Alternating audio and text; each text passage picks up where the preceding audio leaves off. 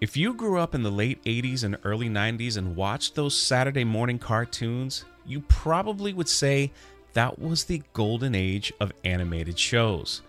And there was one show in particular that came out in 1991 that centered around pirates. Hanna-Barbera had big hopes that this would be the next new, rich, successful franchise with comic books, video games, toys that would sell on for several years and even produce a few films.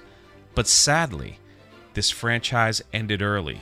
So today on History of Pirates, we are telling the tale of the Pirates of Darkwater.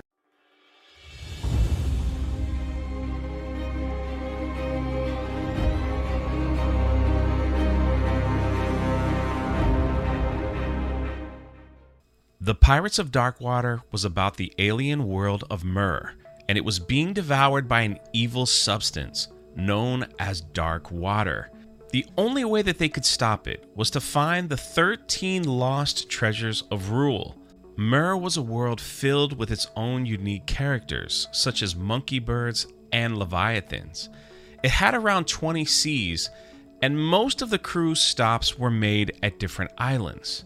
The pirates that were brought together to find these lost treasures and save the planet were led by Ren, a young prince, and he puts together a misfit crew Tula, Niddler, which is a monkey bird, and Ioz. They are hunted by the evil pirate Lord Bloth, who will stop at nothing to get the treasures for himself. The writing for this show is fantastic and it rivals many of the big blockbuster films that we have today each individual person had a unique background as to why they were a part of this adventure. And with all that close attention to the particulars, such as characters and world building, Hanna-Barbera had the makings of an amazing story. Now let's take a quick look at the characters of the Pirates of Darkwater. Ren, the story's hero, was born on the crystal island of Octopon. He's the son of King Primus, when the king left in search of the fabled lost 13 treasures of rule to save his dying world, Ren was given over to the care of Jenna, a lighthouse keeper. His identity was to be kept a secret because the king knew that his enemies would surely do harm to his son if they found out who he was. Ren grew up unaware of his destiny and his true heritage until episode 1. In episode 1, entitled The Quest, Ren rescues an old man from a storm. He then finds out that that's his father, the king, and he is a prince. And it's up to him to put a crew together and find the legendary 13 treasures of rule to save Mer. Ren is only 17 years old. Ioz is a mercenary that will do almost anything for treasure. He used to be a part of the evil Bloth's nasty crew. But looking for a fast profit, he teamed up with Ren, who believed this naive boy was just looking for treasure. When he found out that Ren was looking for the lost 13 treasures of rule, Ioz becomes furious. But he is won over by Ren's integrity. In fact, he becomes somewhat of a big brother to Ren not only protecting him in times of danger, but introducing him into ways of being a pirate. Tula is a warrior that can hold her own in a fight, but she also has a deep, nurturing sensitivity towards the environment. That is why she is an ecomancer. As an ecomancer, she can manipulate the elements and things around her, such as plants, trees, and even animals. In the series, she can even get a dragon to do her bidding.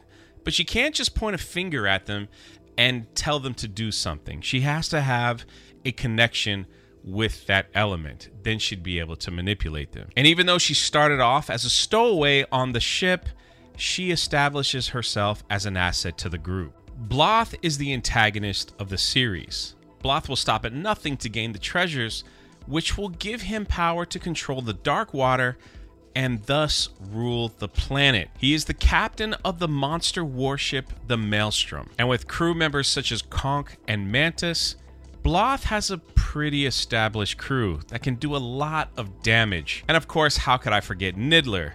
This is one of Ren's most loyal and trusted friends. That's right, He's a monkey bird. Our hero sailed around in one of the fastest ships in existence called the Wraith. Now, the ship didn't actually belong to the crew, instead, it belonged to a vicious pirate. And this is how Ren met Ioz. Ioz was putting flyers around town saying, Hey, I got a ship to rent. It's the fastest in all of Mer.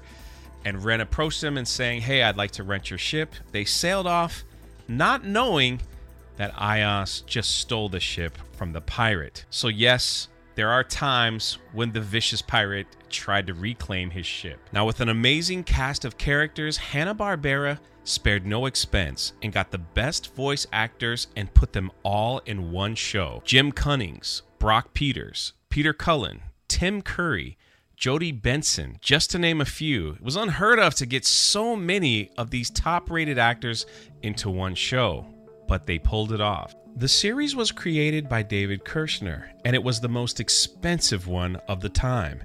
And with all that cost came a huge push for merchandise. Set sail for adventure, the pirates of dark water. Now, for the race with Ren and his stallion crew as they search for the treasures of Rule. But beware, The treasure's no good to a dead man. Bloth and his wicked pirates are on the attack, so the Wraith is armed for battle with a boulder-hurling catapult, It's a deck Kong. a power blast harpoon, and a mainsail glider. You're sunk, boss. The pirates of dark water, each sold separately.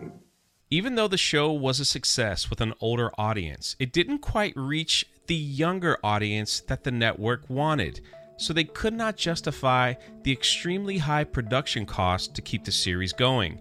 ABC opted not to renew the series for a second season, so it only initially aired those 13 episodes. During that period, Turner Broadcasting was in the process of acquiring Hanna-Barbera, so they wanted to focus on their own ideas. Kirschner pushed for the series to keep going, and Fox picked it up. It was given a second season of eight episodes. Unfortunately, because of the production cost, Hanna-Barbera was unable to meet their air date deadlines, so the series was canceled November of 1992. The final episodes didn't even air until six months later in May, leaving a total of only eight of the treasures found. The show was just cut. That was it. There was no ending. Only 21 episodes aired. But in 1994, a year after the final episode, a video game featuring the conclusion to the plot was released for the Sega Genesis. In November of 1991, Marvel Comics produced a comic book series based on the show. Originally intended as a six part limited series, it was extended to nine issues to include a three part original story. Also mentioned before, Pirates of Darkwater video games were also released for the Super Nintendo and the Sega Genesis. So, what could be next for the Pirates of Darkwater? Well, there has been rumors of a reboot and possibly bringing back the series just to finish it. The series still holds up today, and the story is pretty much written. In this age of reboots and terrible storytelling, this would be the one series that a studio should pick up and create an amazing adventure. If placed in the right hands, we could see another blockbuster. At least, that's my opinion. Let me know your thoughts in the comments section below. Thanks for watching. This is History of Pirates.